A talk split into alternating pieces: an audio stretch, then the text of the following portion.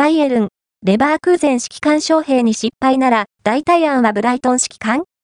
バイエルン・ミュンヘン、ドイツ一部が、ブライトンホーブ・アルビオン、イングランド一部を率いるロベルト・デゼルビ監督の招聘に興味を持っているようだ。ブンデスリーガ12連覇を目指しているものの、首位のバイエル・レバークーゼン、ドイツ一部とは、8ポイント差の2位に位置しているバイエルン。